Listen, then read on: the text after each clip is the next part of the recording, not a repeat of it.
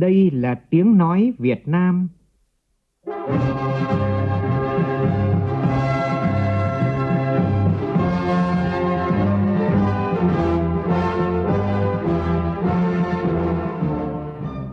là tiếng nói Việt Nam, phát thanh từ Hà Nội, thủ đô nước Cộng hòa xã hội chủ nghĩa Việt Nam.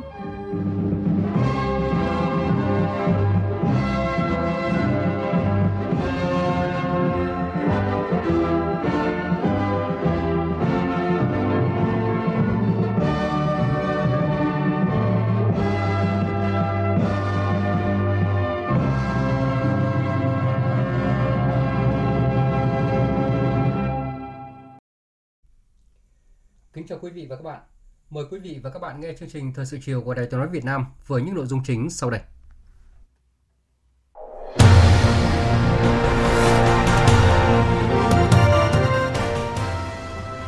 Ban Bí thư ban hành quy định mới về công tác luân chuyển cán bộ. Việt Nam chính thức dừng việc khai báo y tế nội địa do dịch COVID-19 đã được kiểm soát trên phạm vi toàn quốc. Gạo Việt Nam còn nhiều dư địa xuất khẩu vào thị trường ASEAN Đội tuyển U23 Việt Nam tự tin trước trận đấu mở màn bảng A môn bóng đá nam SEA Games 31 gặp đội tuyển U23 Indonesia. Trong phần tin quốc tế, Cục Dự trữ Liên bang Mỹ tăng lãi suất với mức cao nhất trong hơn 20 năm qua nhằm đối phó với lạm phát. Cuộc sống của hàng triệu người tại các quốc gia Nam Á, trong đó có Ấn Độ và Pakistan, bị ảnh hưởng do đợt nắng nóng lên tới 50 độ C. Nhiều quốc gia đã phải ban bố tình trạng khẩn cấp do nắng nóng.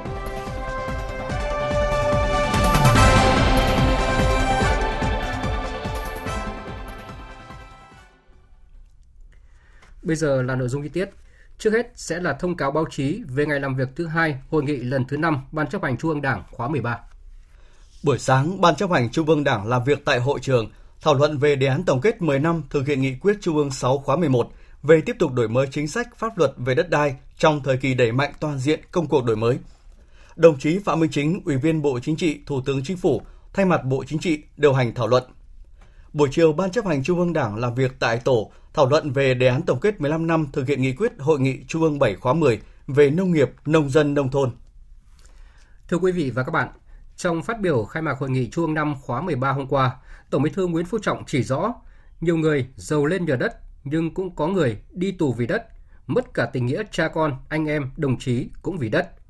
Và không phải ngẫu nhiên mà trong thời gian qua có tới hơn 70% số vụ tố cáo khiếu nại thuộc về lĩnh vực đất đai. Chính vì vậy, Việc tổng kết thực hiện nghị quyết Hội nghị chuông 6 khóa 11 về đất đai lần này là một yêu cầu cấp thiết nhằm thực hiện nghị quyết Đại hội 13 của Đảng, tiếp tục đổi mới, hoàn thiện thể chế, chính sách, kịp thời tháo gỡ những vướng mắc trong công tác quản lý và sử dụng đất đai. Phóng viên Đài tiếng nói Việt Nam có bài viết đề cập nội dung này. Chỉ cần một thao tác nhỏ lên công cụ tìm kiếm Google, gõ từ tham nhũng đất đai thì chưa đầy một giây đã có hơn 5,5 triệu kết quả. Dù chưa rõ đúng sai, nhưng cho thấy sự quan tâm đặc biệt trong lĩnh vực này. Trong đó có thông tin, bài viết, trao đổi, phản ánh về tình trạng tham nhũng về đất đai kéo dài nhiều năm và có xu hướng gia tăng cả về số lượng với tính chất nghiêm trọng gây thiệt hại cho nhà nước lên đến hàng nghìn tỷ đồng. Hàng loạt các vụ việc nổi cộm như vụ nhôm, vụ út chọc, vụ đất đai ở khu đô thị Thủ Thiêm thành phố Hồ Chí Minh hay vụ truy tố hai cựu chủ tịch Ủy ban nhân dân tỉnh Khánh Hòa, Bình Thuận hay như vụ cựu bí thư tỉnh ủy Bình Dương đều liên quan đến bán đất công gây thiệt hại cho nhà nước hàng nghìn tỷ đồng. Chuyên gia kinh tế Vũ Đình Ánh cho rằng sai phạm trong quản lý sử dụng đất đai vẫn phổ biến phức tạp với mức độ nghiêm trọng. Trong đó, những khoản tranh lệch rất lớn giữa giá trị sử dụng đất trước và sau khi chuyển đổi mục đích sử dụng, trước và sau khi thực hiện cổ phần hóa doanh nghiệp nhà nước, trước và sau khi bán tài sản nhà nước, gây thất thoát rất lớn cho ngân sách nhà nước. Thì ở đây tức là chúng ta thất thoát kép tôi không nói tất cả đều thất thoát đến mức nghiêm trọng nhưng chắc chắn ở đó tồn tại và nó có những cái kẽ hở tạo ra những cái lợi ích khủng khiếp và làm thất thoát cái tài sản nhà nước kể cả từ giá trị dự án cho đến cả đất mà chúng ta đem đổ để lấy cái dự án đó. Thì liên quan tới cái thất thoát ngân sách nhà nước biến tài sản nhà nước thành của cá nhân hay một nhóm cá nhân và đặc biệt ở đây là tạo một cái môi trường rất là tốt để dung dưỡng cho cái tham nhũng, hối lộ, lợi ích nhóm, chiếm đoạt tài sản nhà nước. Còn theo chuyên gia kinh tế, tiến sĩ Nguyễn Minh Phong, thực tiễn đã, đang và sẽ còn ghi nhận nhiều hình thức đa dạng và hậu quả nặng nề trong kẽ hở và vi phạm quy định quản lý sử dụng nguồn lực đất đai thông qua giao, cho thuê, liên kết kinh doanh, cổ phần hóa doanh nghiệp nhà nước và sự tùy tiện xâm lấn, chiếm đoạt đất công, tiền đền bù đất thu hồi của dân. Những hành vi đó, dù trực tiếp hoặc gián tiếp, công khai hoặc ngấm ngầm, không chỉ làm tổn hại, thất thoát nguồn lực đất đai và ngân sách nhà nước, mà còn làm méo mó môi trường kinh doanh và sự cạnh tranh thị trường lành mạnh. Gây ra hàng loạt vụ khiếu kiện và tố cáo vượt cấp, tụ tập phản đối đông người, đe dọa làm mất uy tín quản lý nhà nước, tăng bức xúc, căng thẳng và mất trật tự, an ninh, an toàn xã hội. Chúng tôi cho rằng là áp giá đền bù sai quy định, sai đối tượng, sai thời điểm, đặc biệt là trong BOT, rồi sai cái diện tích đất thực chế, đo đạc sai, lệch che giấu diện tích. Một cái điểm nữa đó là lạm dụng dự án giải phóng mặt bằng quá mức sai chỗ đối tượng quy hoạch vụ lợi. Mà cái này thủ thiêm là một ví dụ. Chúng tôi cho rằng là còn có một hình thức nữa mà nó rất mới. Đó là cái việc thực hiện sử dụng đất canh tác theo kiểu nông nghiệp cao đó nhân danh nó nhưng mà cực kỳ lãng phí. Rõ ràng ở đây là có sự lạm dụng một sự sai lệch để ngăn ngừa phòng và chống tham nhũng trong lĩnh vực đất đai có hiệu quả thì việc ra soát sửa đổi hoàn thiện hệ thống chính sách đất đai có ý nghĩa quan trọng nhằm khắc phục những bất cập hạn chế của luật đất đai đồng thời bịt những kẽ hở, lỗ hổng trong chính sách đất đai, không để các tổ chức cá nhân lợi dụng để tham nhũng trong quản lý và sử dụng đất. Phát biểu khai mạc hội nghị Trung ương năm khóa 13, Tổng Bí thư Nguyễn Phú Trọng đã nhấn mạnh đây là một lĩnh vực rất rộng lớn, cơ bản, hết sức phức tạp, nhạy cảm, đặc biệt quan trọng, hệ trọng đối với sự ổn định và phát triển bền vững của đất nước. Nên hiện vẫn còn không ít ý kiến khác nhau. Chính vì vậy, Tổng Bí thư yêu cầu phải phân tích, đánh giá một cách toàn diện, khách quan kết quả thực hiện các chủ trương chính sách, biện pháp nêu trong nghị quyết 19 và pháp luật về đất đai, trong đó nhận thức đầy đủ, đúng đắn về sở hữu toàn dân về đất đai do nhà nước làm đại diện chủ sở hữu, quyền hạn trách nhiệm của nhà nước với vị trí, vai trò là đại diện chủ sở hữu, thực hiện chức năng nhiệm vụ thống nhất quản lý nhà nước về đất đai và khi là chủ thể sử dụng đất. Liên quan đến vấn đề này, Phó giáo sư tiến sĩ Nguyễn Hồng Sơn, Phó trưởng Ban Kinh tế Trung ương cho rằng cần có sự thống nhất cao hơn nữa nhận thức về sở hữu về đất đai. Trong đó cần lưu ý cái tính đặc biệt của sở hữu về đất đai và tính đặc thù của sở hữu về đất đai ở Việt Nam. Và cần phải đặt cái quan hệ sở hữu về đất đai trong cái mối quan hệ quốc gia, dân tộc, nhà nước, cộng đồng và gia đình. Bên cạnh cái việc chúng ta làm ngày càng rõ hơn cái nội hàm về sở hữu toàn dân về đất đai do nhà nước đại diện chủ sở hữu và thống nhất quản lý được chế định ở trong hiến pháp và trong luật đất đai ấy, thì chúng ta cũng cần nhấn mạnh nhiều hơn về cái ý nghĩa và tầm quan trọng của sở hữu toàn dân về đất đai và đặc biệt để cái điều đó ngày càng hiệu quả hơn ấy, thì cần phải có một cái cơ chế kiểm soát hiệu quả cái quyền lực nhà nước trong quản lý nhà nước về đất đai. Thưa quý vị và các bạn, việc tổng kết thực hiện nghị quyết Hội nghị Trung ương 6 khóa 11 về đất đai lần này là một yêu cầu cấp thiết nhằm thực hiện nghị quyết đại hội 13 của Đảng, tiếp tục đổi mới, hoàn thiện thể chế chính sách, kịp thời tháo gỡ những vướng mắc trong công tác quản lý và sử dụng đất đai. Những kết luận tại hội nghị lần này là cơ sở định hướng quan trọng để sửa đổi luật đất đai năm 2013, khắc phục những tồn tại hạn chế trong chính sách về đất đai hiện nay, tạo nguồn lực phục vụ phát triển kinh tế đất nước. Chuyển sang các nội dung đáng chú ý khác. Ngày 28 tháng 4 vừa qua, thay mặt Bộ Chính trị, đồng chí Võ Văn Thưởng, Thường trực Ban Bí thư đã ký ban hành quy định 65 của Bộ Chính trị về công tác luân chuyển cán bộ. Theo đó, Bộ Chính trị quy định về luân chuyển cán bộ như sau. Quy định số 65 được ban hành với mục đích tiếp tục đổi mới công tác luân chuyển cán bộ, bảo đảm chặt chẽ, dân chủ, khách quan, công khai, minh bạch, công bằng, không để xảy ra tiêu cực trong công tác cán bộ. Quy định nêu rõ phạm vi, đối tượng, chức danh luân chuyển. Theo đó, việc luân chuyển từ cấp trên xuống cấp dưới, từ cấp dưới lên cấp trên, từ địa phương này sang địa phương khác, giữa các cơ quan tổ chức cung cấp trong hệ thống chính trị. Đối tượng là những cán bộ được quy hoạch chức danh lãnh đạo, quản lý các cấp, cán bộ được luân chuyển để thực hiện chủ trương bố trí cán bộ lãnh đạo chủ chốt cấp tỉnh, cấp huyện không phải là người địa phương và cán bộ không giữ chức vụ cấp trưởng quá hai nhiệm kỳ liên tiếp ở một số địa phương, cơ quan đơn vị gồm bí thư cấp ủy, chủ tịch ủy ban nhân dân, tranh án tòa án nhân dân, viện trưởng viện kiểm sát nhân dân và cấp trưởng các ngành công an, thanh tra, tài chính, thuế, hải quan cấp tỉnh, cấp huyện. Trường hợp khác do cấp có thẩm quyền xem xét quyết định. Về nguyên tắc bố trí chức danh khi luân chuyển, cơ bản thực hiện theo nguyên tắc bố trí giữ chức vụ tương đương với chức vụ đang đảm nhiệm. Trường hợp cần thiết, cấp có thẩm quyền xem xét quyết định bố trí chức vụ cao hơn chức vụ đang đảm nhiệm đối với cán bộ có phẩm chất, năng lực nổi trội, có khả năng đáp ứng yêu cầu nhiệm vụ của chức vụ dự kiến phân công, bố trí. Về tiêu chuẩn và điều kiện, quy định số 65 của Bộ Chính trị yêu cầu có lập trường tư tưởng chính trị vững vàng, phẩm chất đạo đức tốt, có trình độ chuyên môn nghiệp vụ, lý luận chính trị, năng lực công tác và triển vọng phát triển, đáp ứng tiêu chuẩn, điều kiện theo quy định của chức vụ đảm nhiệm khi luân chuyển, có đủ sức khỏe và còn thời gian công tác ít nhất 10 năm tính từ thời điểm luân chuyển. Trường hợp đặc biệt do cấp có thẩm quyền xem xét quyết định. Quy định yêu cầu cấp có thẩm quyền quyết định luân chuyển cán bộ, chịu trách nhiệm lãnh đạo, xây dựng kế hoạch luân chuyển cán bộ và bố trí phân công công tác đối với cán bộ sau luân chuyển, thực hiện quy trình thủ tục bảo đảm dân chủ, công khai, minh bạch, kiểm tra, giám sát, xử lý vi phạm, quản lý, đánh giá nhận xét hàng năm đối với cán bộ luân chuyển, sơ kết, tổng kết công tác luân chuyển cán bộ. Về kế hoạch, quy trình, hồ sơ cán bộ luân chuyển, quy định yêu cầu đối với cấp trung ương, ban tổ chức trung ương căn cứ vào yêu cầu nhiệm vụ chính trị và tình hình đội ngũ cán bộ để tham mưu báo cáo Bộ Chính trị, Ban Bí thư xem xét quyết định cán bộ trung ương luân chuyển. Đối với cấp ủy, tổ chức đảng, cơ quan đơn vị trực thuộc trung ương, cấp ủy tổ chức đảng có thẩm quyền căn cứ quy định hiện hành, danh sách cán bộ trong quy hoạch, yêu cầu nhiệm vụ chính trị và năng lực, sở trường của cán bộ để xây dựng kế hoạch luân chuyển cán bộ thuộc phạm vi quản lý. Kế hoạch phải xác định các nội dung cơ bản, số lượng, nhu cầu, vị trí, chức danh, hình thức, địa bàn luân chuyển, chế độ chính sách đối với cán bộ luân chuyển, dự kiến phương án bố trí cán bộ sau luân chuyển nếu có, căn cứ kế hoạch luân chuyển để lập danh sách cán bộ luân chuyển và kế hoạch tổ chức thực hiện cụ thể đối với từng cán bộ. Về quy trình, quy định yêu cầu 5 bước cụ thể để các cấp có thẩm quyền chỉ đạo tổ chức thực hiện với hồ sơ cán bộ luân chuyển tương tự như hồ sơ bổ nhiệm và giới thiệu cán bộ ứng cử theo quy định hiện hành. Thời gian luân chuyển ít nhất là 3 năm, tức là 36 tháng. Trường hợp đặc biệt do cấp có thẩm quyền xem xét quyết định. Quy định số 65 này của Bộ Chính trị có hiệu lực từ ngày ký 28 tháng 4 năm 2022 và thay thế quyết định số 98 ngày 7 tháng 10 năm 2017 của Bộ Chính trị về luân chuyển cán bộ.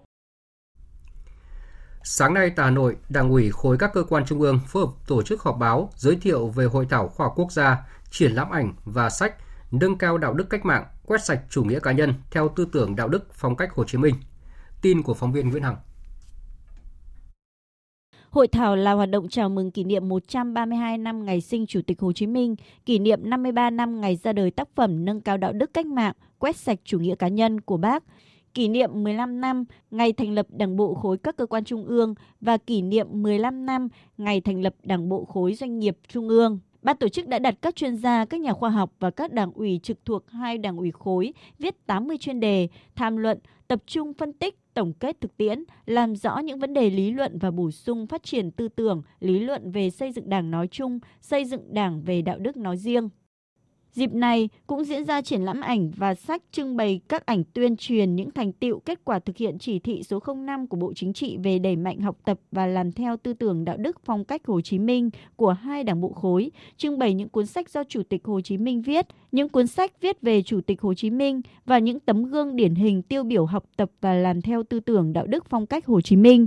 Theo Phó Bí thư Đảng ủy khối các cơ quan trung ương Lại Xuân Lâm, việc tổ chức hội thảo này để làm rõ hơn tư tưởng của người trong sự nghiệp xây dựng và chỉnh đốn đảng. Nâng cao đạo đức cách mạng, quét sạch chủ nghĩa cá nhân là bài báo cuối cùng về công tác xây dựng đảng mà Chủ tịch Hồ Chí Minh viết nhân dịp 39 năm ngày thành lập đảng mùng 3 tháng 2 năm 1999 để đúc kết tư tưởng của người về đạo đức cách mạng là dù đã 53 năm qua nhưng tác phẩm của người vẫn mãi còn nguyên giá trị và mãi mãi ngọn đuốc soi đường cho chúng ta Hội thảo lần này sẽ thêm một lần nữa làm rõ hơn tư tưởng của người trong sự nghiệp xây dựng và chỉnh đốn đảng. Thời sự VOV nhanh, tin cậy, hấp dẫn.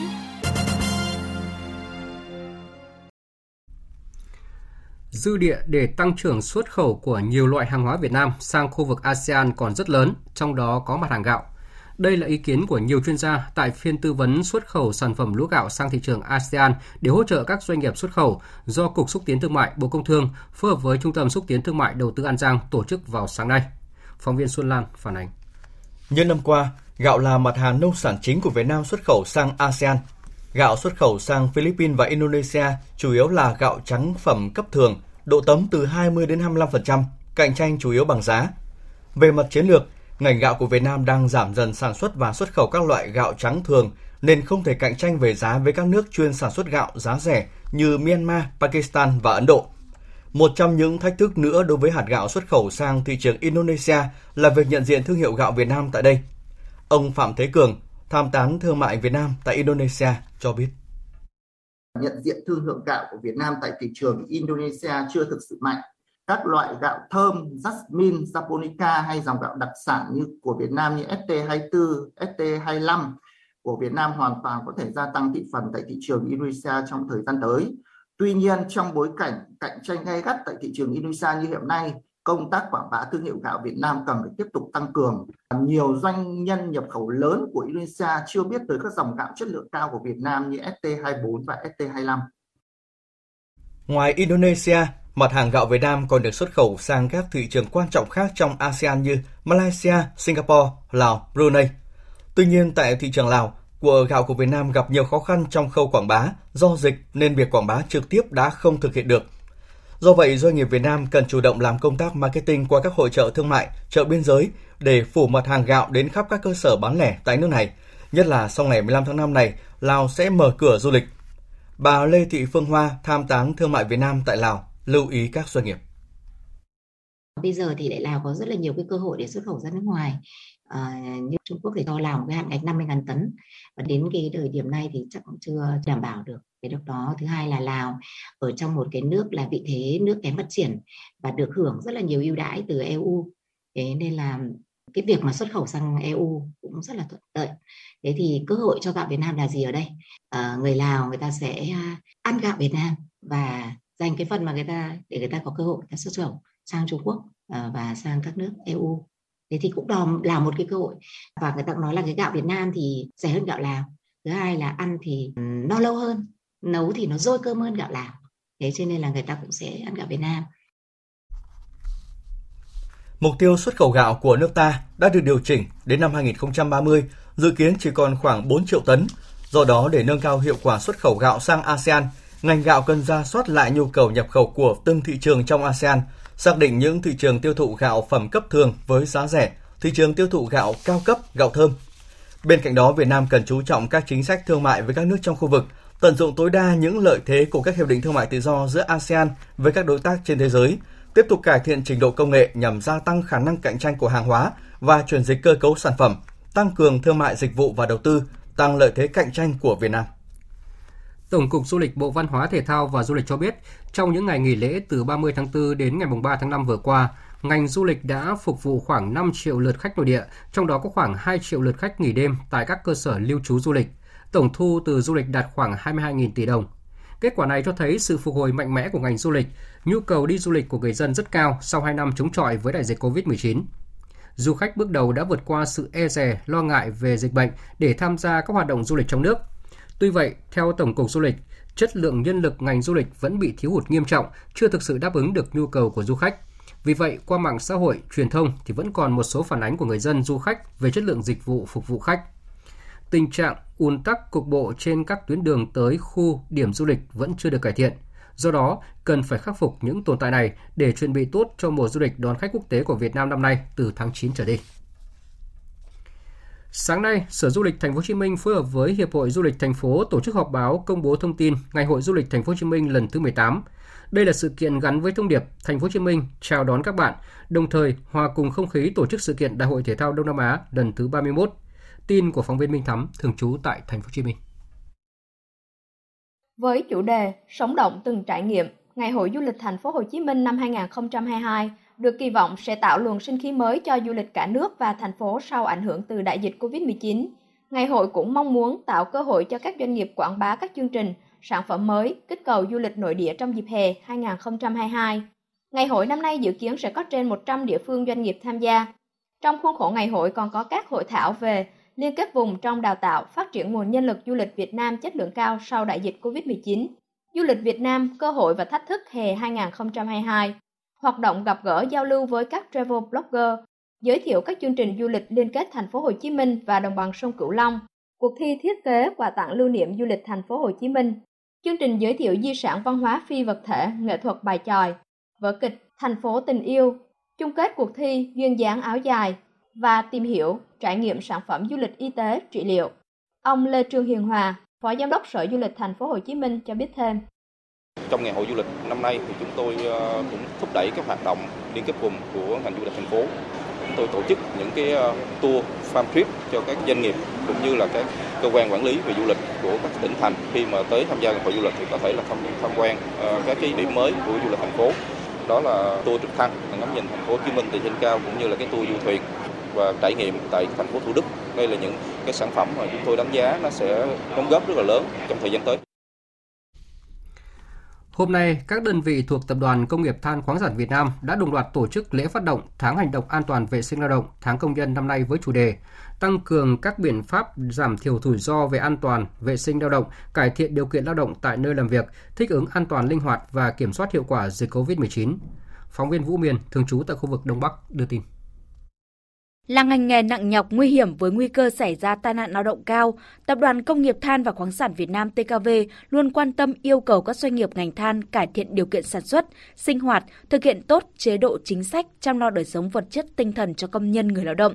Tuy nhiên, với đặc thù làm việc trong điều kiện khắc nghiệt, lĩnh vực khai khoáng và thi công xây dựng luôn tiềm ẩn nguy cơ cao xảy ra tai nạn lao động phát động tháng hành động an toàn vệ sinh lao động tháng công nhân năm 2022, TKV mong muốn nâng cao ý thức của người lao động, cải thiện và giảm thiểu những vụ tai nạn đáng tiếc có thể xảy ra. Cùng với nhiệm vụ đảm bảo an toàn vệ sinh lao động, các đơn vị thành viên TKV cũng tiếp tục quan tâm chăm lo cho người lao động, tích cực triển khai phong trào thi đua, ngày công cao, sản lượng cao, thu nhập cao, tổ chức các hoạt động đối thoại và nâng cao đời sống vật chất tinh thần, chăm lo sức khỏe cho người lao động. Anh Lê Hữu Đạt, quản đốc phân xưởng khai thác 1 và anh Nguyễn Văn Mạnh, công ty cổ phần Than Hà Lầm cho biết. Khai thác than hầm lò, cái ngành nghề đặc thù khai thác ở dưới lòng đất thì cái công tác an toàn ờ, đòi hỏi đấy là một công tác nghiêm ngặt. Chúng tôi là những người trực tiếp sản xuất dưới đơn vị là phải nắm bắt được các cái công việc của cái ca ngày hôm đấy, đưa ra các cái dự báo nguy cơ rủi ro đối với các công việc. Nếu mà ta thực hiện được nghiêm kỷ luật này thì trước hết là an toàn cho chính mình, sau đó là an toàn cho đồng đội và những người làm việc xung quanh. Cũng tại lễ phát động tháng an toàn vệ sinh lao động tháng công nhân năm 2022, Trung tâm An toàn mỏ và Trung tâm cấp cứu mỏ thuộc Tập đoàn Công nghiệp Than, Khoáng sản Việt Nam đã trình diễn phân tích các vụ nổ khí mê tan, một trong những nguyên nhân dẫn đến nhiều vụ tai nạn lao động hầm mỏ và diễn tập phòng cháy chữa cháy. Cũng hôm nay, các tỉnh Lâm Đồng và Bình Dương cũng đã phát động tháng an toàn vệ sinh lao động tháng công nhân năm nay còn nhiều khoảng trống trong việc tiêm chủng não mô cầu cho thanh thiếu niên. Điều này dẫn đến thực trạng là khi lứa tuổi này mang chùm lại lây bệnh cho trẻ nhỏ hơn, lứa tuổi chưa được tiêm phòng vaccine não mô cầu gây nhiều biến chứng nghiêm trọng, rất nhiều trường hợp tử vong. Đây là khuyến cáo của các chuyên gia tại tọa đàm tầm quan trọng của trùng ngừa não mô cầu và bạch khẩu uốn ván ho gà trên thanh thiếu niên do Hội Y học dự phòng Việt Nam tổ chức vào sáng nay tại Thành phố Hồ Chí Minh. Tin của phóng viên Kim Dung. Theo Phó Giáo sư Tiến sĩ Bác sĩ Cao Hữu Nghĩa, giảng viên vi sinh và an toàn tiêm chủng Viện Pasteur Thành phố Hồ Chí Minh, rất nhiều phụ huynh chưa có nhận thức đầy đủ về việc tiêm chủng cho thanh thiếu niên mà thường chỉ tập trung vào đối tượng trẻ nhỏ. Trên thực tế, tỷ lệ thanh thiếu niên chưa được tiêm phòng bệnh não mô cầu vẫn còn khá cao. Chuyên gia này nhấn mạnh, viêm não mô cầu lây truyền qua giọt bắn hô hấp hoặc qua vật dùng chung chứa giọt bắn. Tỷ lệ người lành mang trùng khoảng từ 5 đến 20% tùy theo lứa tuổi và thói quen sinh hoạt hàng ngày.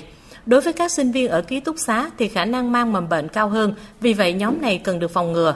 Tiến sĩ bác sĩ Nguyễn An Nghĩa, phó khoa nhiễm thần kinh bệnh viện Nhi đồng 1 thành phố Hồ Chí Minh cho biết, trong các ca được cứu sống tại bệnh viện thì tỷ lệ bệnh nhân phải đoạn chi trong não mô cầu chiếm khoảng 30 đến 50%. Cùng với đó sẽ có những biến chứng khác như bại não, chậm phát triển, suy thận cấp, tổn thương gan. Bác sĩ Nghĩa chia sẻ, Trước đó, Khoa đã điều trị cho một bé trai 4 tháng rưỡi bị não mô cầu rất nghiêm trọng, bị lây từ người trẻ trong nhà. Sau 12 tiếng bị sốt cao, bé được đưa vào viện cấp cứu, nhưng chỉ từ 2 đến 3 tiếng sau đó trẻ rơi vào tình trạng sốc nặng phải thở máy. Các bác sĩ đã phải huy động rất nhiều máy móc, các loại kháng sinh khác nhau để điều trị. Đến ngày thứ 8, trẻ thoát chết nhưng phải đoạn chi vì hoại tử da rất sâu, gồm gối chân trái và một số ngón tay. Bác sĩ cho rằng đây là một thiệt thòi rất lớn của trẻ và là cú sốc của cả gia đình vì trẻ chưa đến tuổi tiêm vaccine não mô cầu, trên 6 tháng tuổi. Cũng theo chuyên gia này, số ca chắc chắn trẻ bị viêm não mô cầu mỗi năm không cao, nhưng số ca có liên quan đến não mô cầu, nghi ngờ não mô cầu thì rất nhiều. Điều này đòi hỏi quá trình điều trị vô cùng khó khăn, tốn kém về nguồn lực y tế mà sau khi nỗ lực cứu sống vẫn để lại nhiều biến chứng. Nguồn lây cho trẻ là những người xung quanh, đặc biệt là lứa tuổi thanh thiếu niên, đối tượng có nguy cơ mắc bệnh sau các trẻ nhỏ. Bác sĩ Nguyễn An Nghĩa khuyến cáo lứa tuổi này cần phải được chú trọng tiêm vaccine. Cái cách để bảo vệ mà tốt nhất cho trẻ này chính là bảo vệ những người xung quanh những cái người mà có nguy cơ tiếp xúc với trẻ. Thành ra mình thấy rằng cái lứa tuổi thanh thiếu niên nó quan trọng ở chỗ này. Khi mà thanh thiếu niên là cái người lành mang trùng rất là nhiều cái tỷ lệ cao. Nếu như trong gia đình mà có một cái trẻ nhỏ như vậy thì nguy cơ lây cho trẻ thì để bảo vệ cho những trẻ mà tránh được căn bệnh này có thể là phải tiêm ngừa để tạo cái hiệu quả bảo vệ mà chúng mình hay gọi là bảo vệ kén đó các chuyên gia cũng khuyến cáo, ngoài bệnh do nhiễm não mô cầu thì bạch hầu uống ván ho gà có thể gặp ở bất kỳ độ tuổi nào và cần thiết phải chủng ngừa. Một thông tin khác cũng rất đáng chú ý đó là Bộ Y tế vừa có thông báo tạm dừng việc áp dụng khai báo y tế nội địa. Bộ Y tế yêu cầu các địa phương chủ động cập nhật các tài liệu truyền thông, khuyến cáo phòng chống dịch COVID-19 phù hợp với tình hình hiện nay và chủ động đưa tin kịp thời. Bộ Y tế tiếp tục cập nhật, cung cấp thông tin về tình hình dịch bệnh trên thế giới và trong nước để có các biện pháp phòng chống phù hợp. Bộ Y tế cũng vừa gửi văn bản góp ý phương án tổ chức thi tốt nghiệp trung học phổ thông năm nay cho các học sinh bị ảnh hưởng bởi dịch COVID-19. Theo đó, thí sinh thuộc diện tiếp xúc gần mà chúng ta hay gọi là F1 được tham dự kỳ thi cùng với các thí sinh không bị ảnh hưởng bởi đại dịch COVID-19. Thí sinh thuộc diện ca bệnh giám sát, tức là ca bệnh nghi ngờ, được tham dự kỳ thi. Hội đồng thi tổ chức cho thí sinh thuộc diện ca bệnh nghi ngờ thi tại các phòng thi riêng đáp ứng yêu cầu về phòng chống dịch COVID-19. Thí sinh thuộc diện ca bệnh xác định F0 nếu thí sinh đang được theo dõi điều trị nội trú tại cơ sở y tế trong thời gian diễn ra kỳ thi, không thể tham gia dự thi, sẽ được đặt cách công nhận tốt nghiệp trung học phổ thông. Trường hợp thí sinh có nguyện vọng dự thi tốt nghiệp trung học phổ thông sẽ được tổ chức thi vào đợt thi khác. Nếu thí sinh là F0 đang được theo dõi cách ly tại nhà hoặc nơi cư trú trong thời gian diễn ra kỳ thi sẽ được xét đặc cách tốt nghiệp trung học phổ thông. Trường hợp thí sinh có nguyện vọng dự thi phải có đơn xin dự thi của thí sinh và ký xác nhận đồng ý của phụ huynh học sinh hoặc người giám hộ trong đó có nội dung thí sinh cam kết thực hiện nghiêm các biện pháp phòng chống dịch COVID-19. Hội đồng thi tổ chức cho thí sinh thuộc diện ca bệnh xác định F0 thi tại các phòng thi riêng đáp ứng yêu cầu về phòng chống dịch COVID-19. Như tin đã đưa, từ hôm qua học sinh lớp 12 trên cả nước đã chính thức đăng ký dự thi tốt nghiệp trung học phổ thông năm nay trên hệ thống quản lý thi của Bộ Giáo dục và Đào tạo. Điểm mới là thay vì đăng ký trên hồ sơ giấy thì năm nay lần đầu tiên thí sinh đăng ký dự thi trực tuyến Riêng thí sinh tự do vẫn thực hiện đăng ký trực tiếp trên giấy tại đơn vị do Sở Giáo dục và Đào tạo quy định. Dù là năm đầu tiên triển khai đăng ký dự thi trực tuyến, nhưng việc đăng ký của thí sinh diễn ra thuận lợi, giảm sai sót và rút ngắn được thời gian so với đăng ký bằng phiếu như mọi năm. Ghi nhận của phóng viên Minh Hưởng. Ngoài rút ngắn thời gian hơn nhiều so với hồ sơ giấy, đăng ký thi tốt nghiệp trung học phổ thông trực tuyến giúp thí sinh kiểm soát cũng như chỉnh sửa được thông tin của mình nhanh chóng chính xác trong quá trình đăng ký.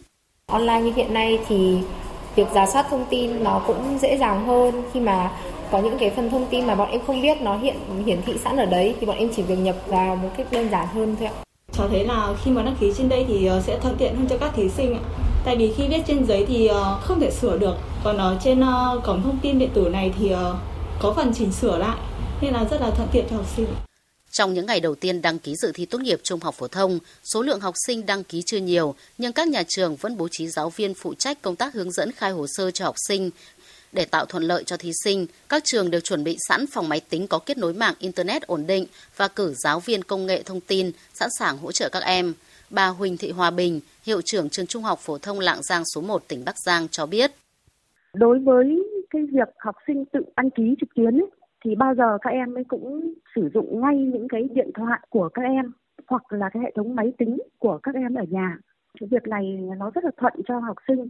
Tuy nhiên là trong quá trình triển khai với học sinh thì nhà trường thấy là các em hay có những cái, cái vấn đề.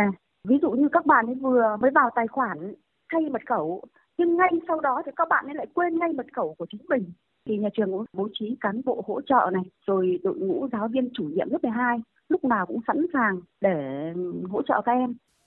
Bên cạnh những thuận lợi, thì quá trình đăng ký dự thi tốt nghiệp trung học phổ thông trực tuyến cũng xảy ra một số bất cập như đường truyền Internet không ổn định, khiến một số thí sinh bị đăng xuất trong quá trình điền hồ sơ.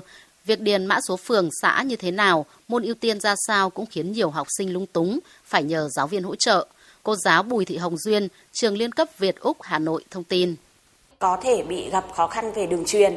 À, thứ hai là trong quá trình đăng ký trực tuyến thì một số con có gặp à, khó khăn đó là cái phần à, đăng ký phường xã à, không có trên à, hệ thống đăng ký tự động.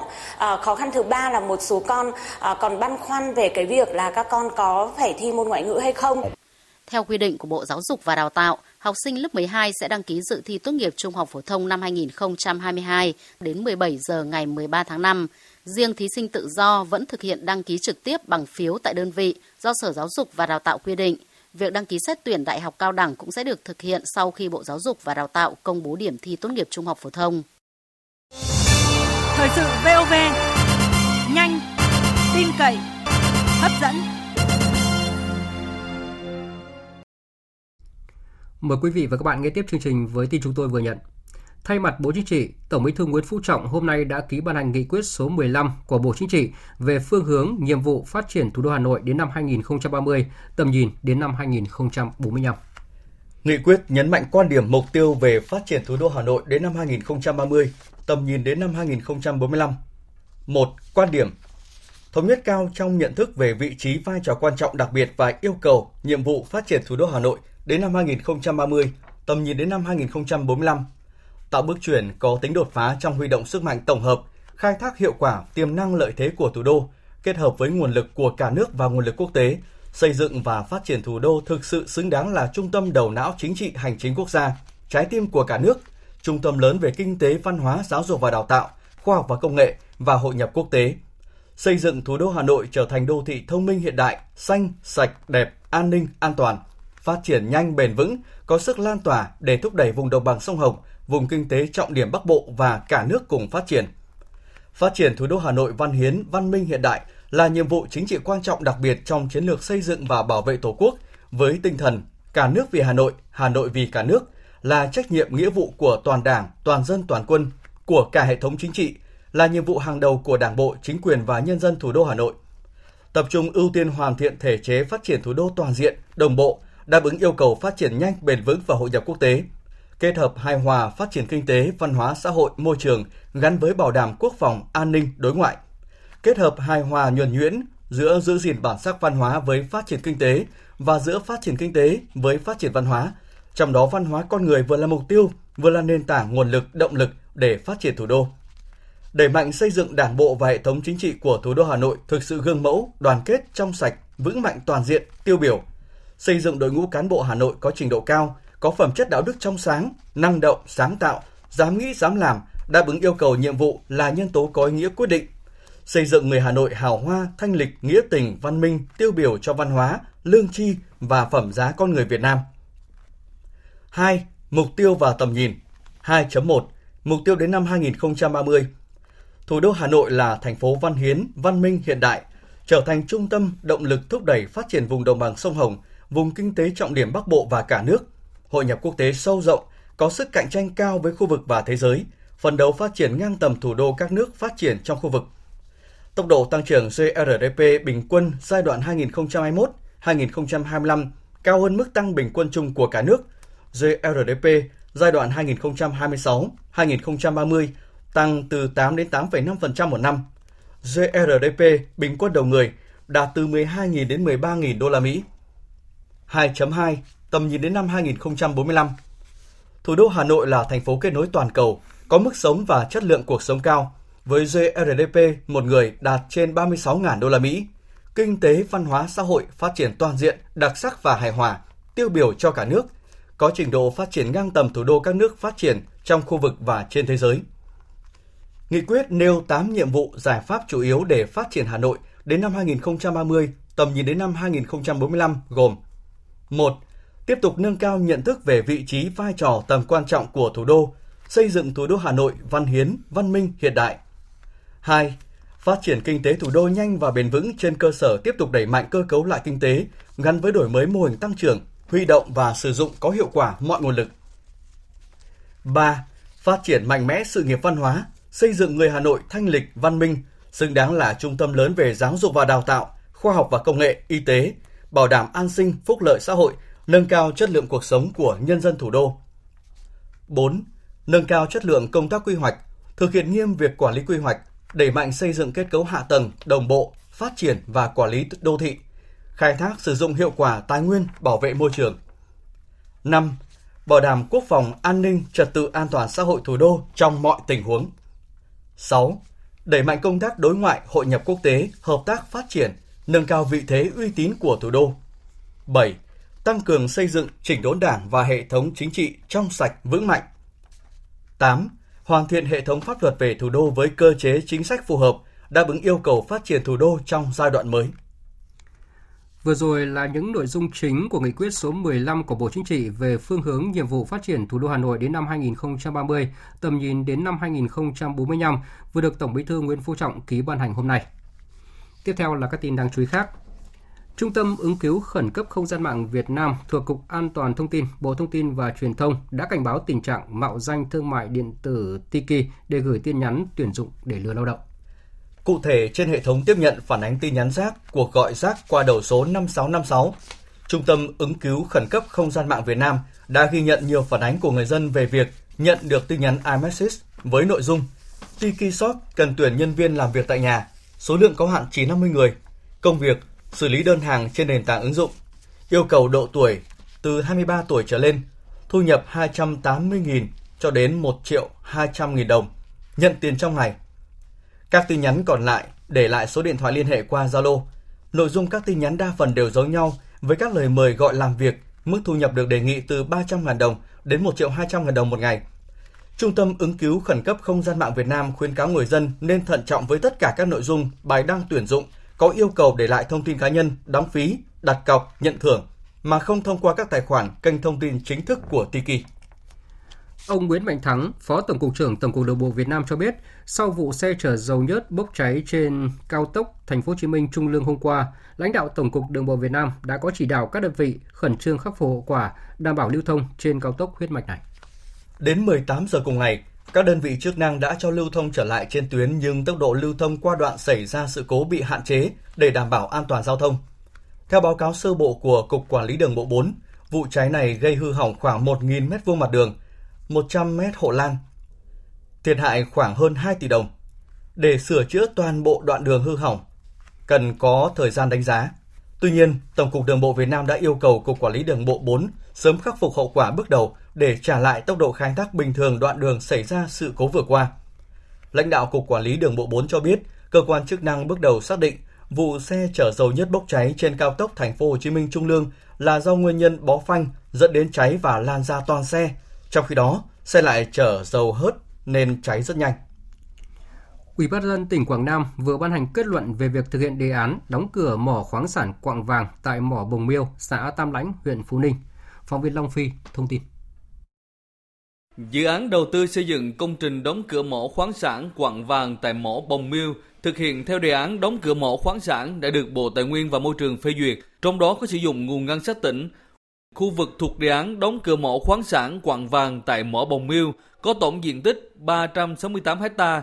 Năm 1992, công ty trách nhiệm hữu hạn khai thác vàng Bồng Miêu thuộc tập đoàn Besa được cấp phép khai thác khoáng sản vàng gốc đến năm 2016 thì hết hạn giấy phép.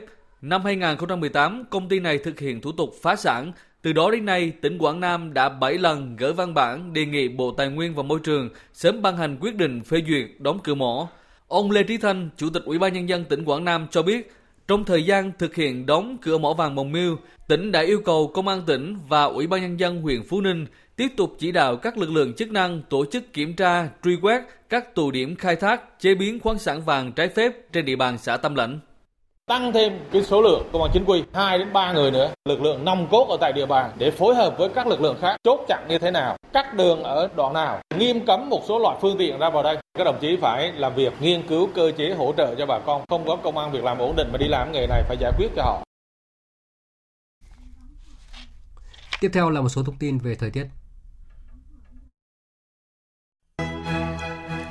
Trung tâm Dự báo Khí tượng Thủy văn Quốc gia cho biết, ngày hôm qua, ở khu vực Nam Tây Nguyên và Nam Bộ đã có mưa rào và rông, cục bộ có mưa to đến rất to. Dự báo chiều tối và tối ngày hôm nay ở khu vực Nam Tây Nguyên và Nam Bộ tiếp tục có mưa rào và rông, cục bộ có mưa to đến rất to với lượng mưa từ 30 đến 60 mm, có nơi trên 80 mm. Trong mưa rông có khả năng xảy ra lốc, xét, mưa đá và gió giật mạnh. Nguy cơ xảy ra lũ quét, sạt lở đất tại khu vực Nam Tây Nguyên và ngập úng tại các khu vực trũng thấp. Lốc xoáy thường xảy ra cùng với những cơn rông mạnh. Khi có các thông tin cảnh báo mưa rông, người dân cần tránh trú ở những nơi an toàn tại các công trình xây dựng kiên cố. Người dân lưu ý trong những ngày nắng nóng cần theo dõi chặt chẽ cảnh báo trên các phương tiện truyền thông để có biện pháp phòng thiệt hại do rông lốc gây ra.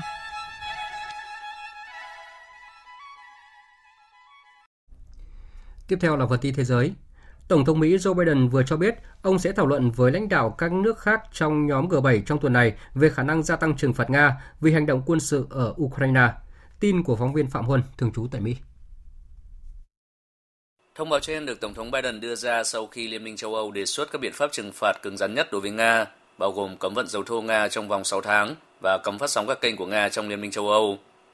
Tổng thống Biden nhấn mạnh Mỹ luôn để ngỏ khả năng gia tăng trừng phạt Nga và ông sẽ thảo luận với lãnh đạo các nước trong nhóm G7 về điều này. Bộ trưởng Tài chính Mỹ Janet Yellen cho biết Mỹ vẫn tiếp tục thảo luận với các đối tác về các biện pháp trừng phạt bổ sung và có thể hành động tiếp nhằm gây sức ép đối với Nga.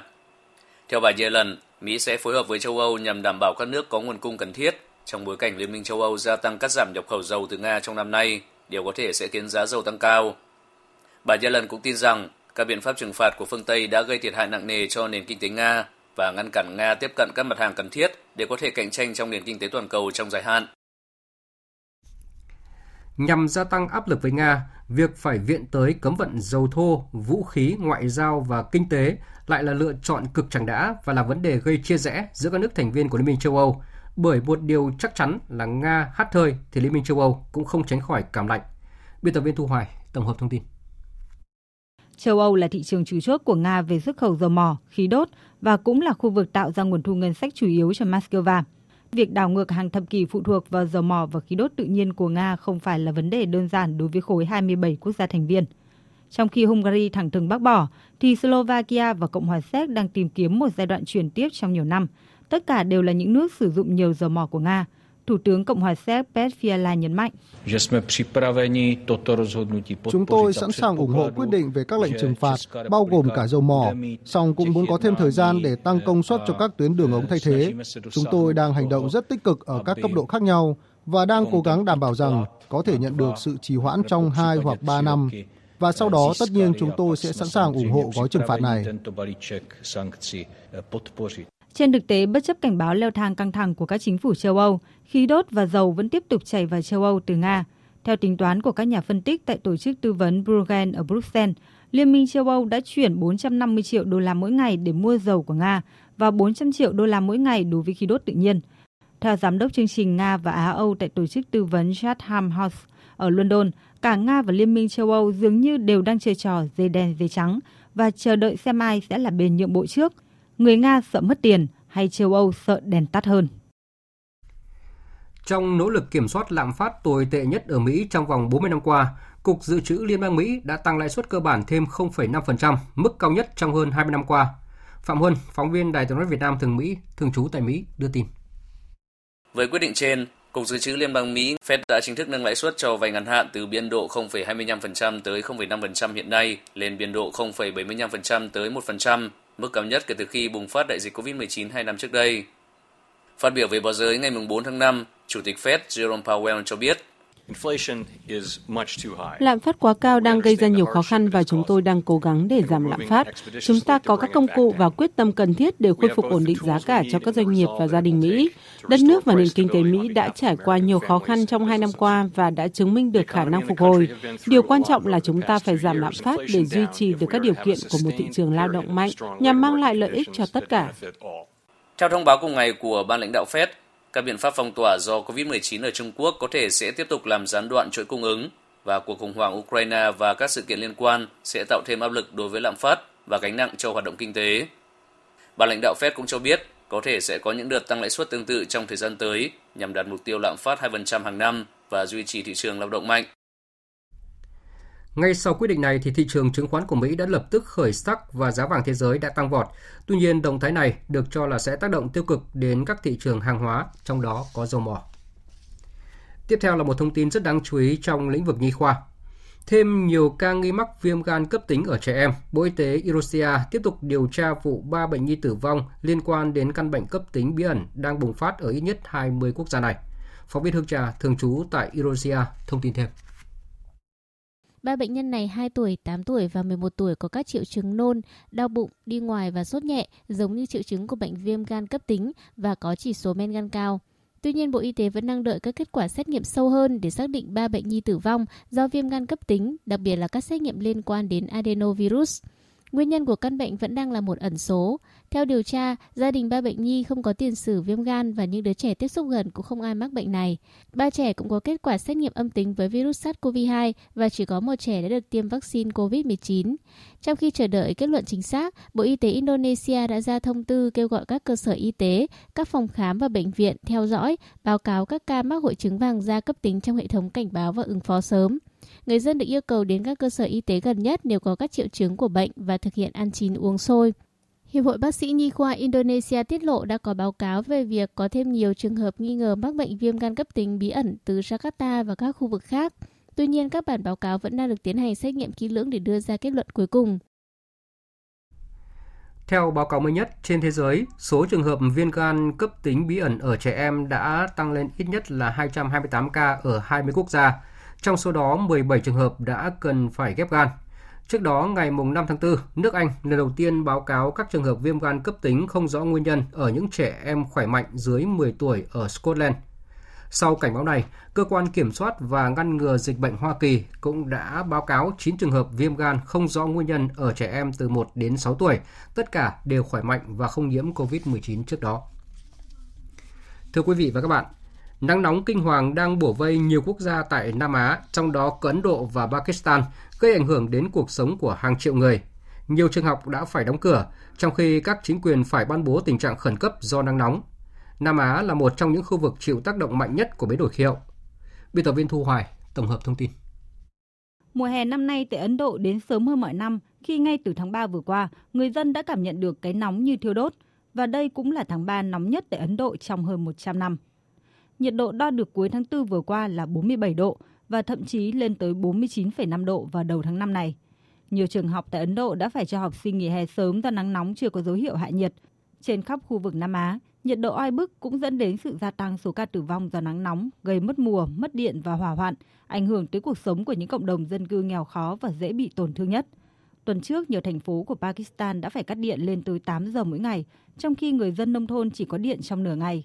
Đáng lo ngại hơn, Cơ quan Quản lý Thảm họa Quốc gia Pakistan cảnh báo nguy cơ xảy ra lũ quét ở các khu vực miền Bắc do nhiệt độ tăng có thể làm tan băng. Đây là lần đầu tiên Pakistan chuyển từ mùa đông sang mùa hè mà không có mùa xuân. Một chuyên gia tại cơ quan khí tượng Pakistan cho biết.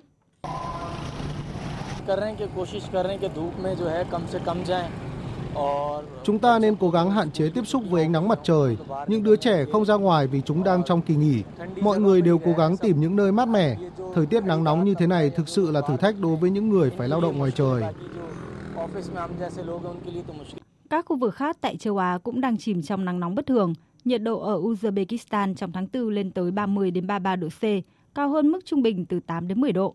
Trong khi tại Turkmenistan là 36,6 độ C, cao hơn 6 độ so với kỷ lục trước đó năm 1991. Theo Tổng thư ký Liên Hợp Quốc Antonio Guterres, sự gia tăng các hiện tượng khí hậu và thời tiết cực đoan do biến đổi khí hậu đã và đang dẫn đến những tác động không thể đảo ngược đối với thiên nhiên và con người. Gần một nửa nhân loại hiện đang sống trong vùng nguy hiểm. Nhiều hệ sinh thái đang ở ngưỡng nguy hiểm không thể quay trở lại. Ô nhiễm khí thải gây hiệu ứng nhà kính không được kiểm soát, đang tàn phá các cộng đồng dễ bị tổn thương nhất trên thế giới. Ủy ban Liên Chính phủ về biến đổi khí hậu thuộc Liên Hợp Quốc dự báo đến cuối thế kỷ này có khoảng 50% dân số toàn cầu đối mặt với nguy cơ nguy hiểm tính mạng do nắng nóng, độ ẩm. Tác động khủng khiếp nhất là ở các thành phố nơi có mật độ xây dựng cao, hiệu ứng nhựa đường, bê tông hấp thụ nhiệt, thiếu các địa điểm làm mát tự nhiên nhờ cây xanh. Vừa rồi là phần tin thời sự quốc tế. Tiếp tục chương trình thời sự chiều nay là những thông tin về SEA Games 31.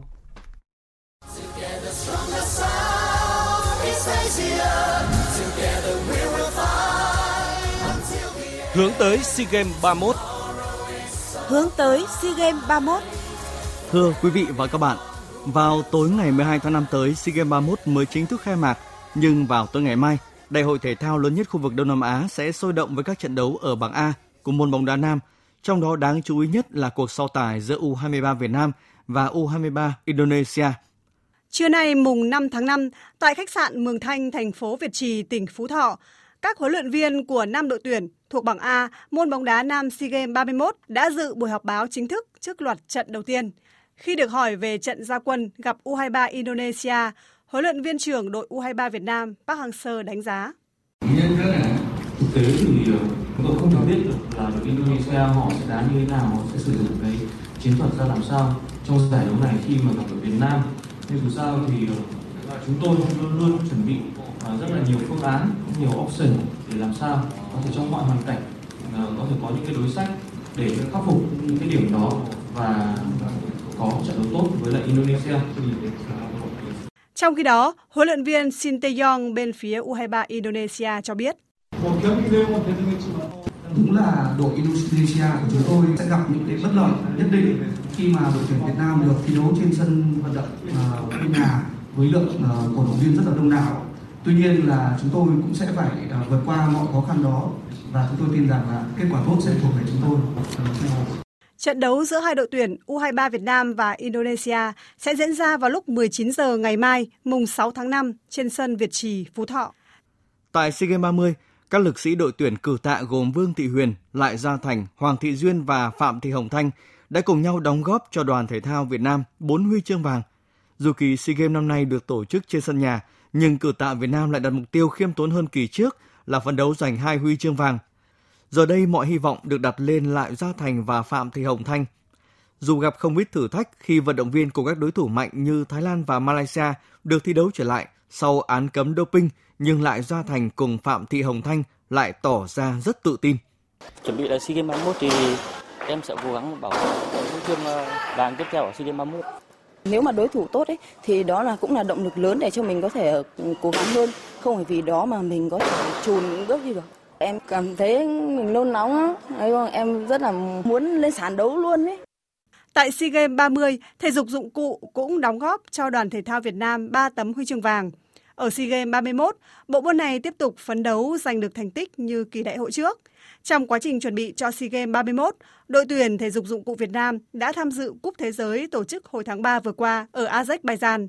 Thông qua giải đấu này, ban huấn luyện đánh giá các vận động viên trẻ tiến bộ rõ rệt – Huấn luyện viên Trương Minh Sang cho rằng các vận động viên được tham dự một cái giải đấu mà trước SEA Games như thế này nó là cái tạo cái tiền đề để giúp cho các em ấy nhìn nhận lại cái quá trình tập luyện của mình và qua đó để giúp cho các vận động viên có được cái cảm giác thi đấu, có được cái tinh thần và điều chỉnh được một số cái hạn chế của mình trong quá trình thi đấu.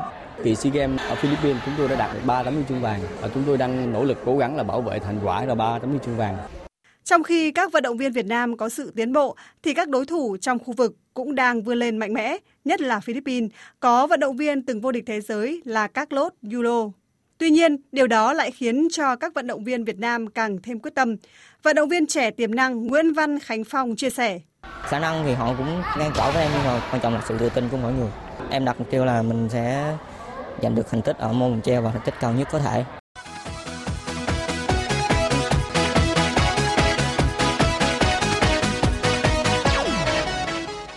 Sau các trận bán kết lượt về UEFA Champions League sẽ tiếp tục diễn ra các trận bán kết lượt về UEFA Europa League. Dạng sáng mai mùng 6 tháng 5, Eintracht Frankfurt tiếp West Ham United, còn Leipzig làm khách Rangers.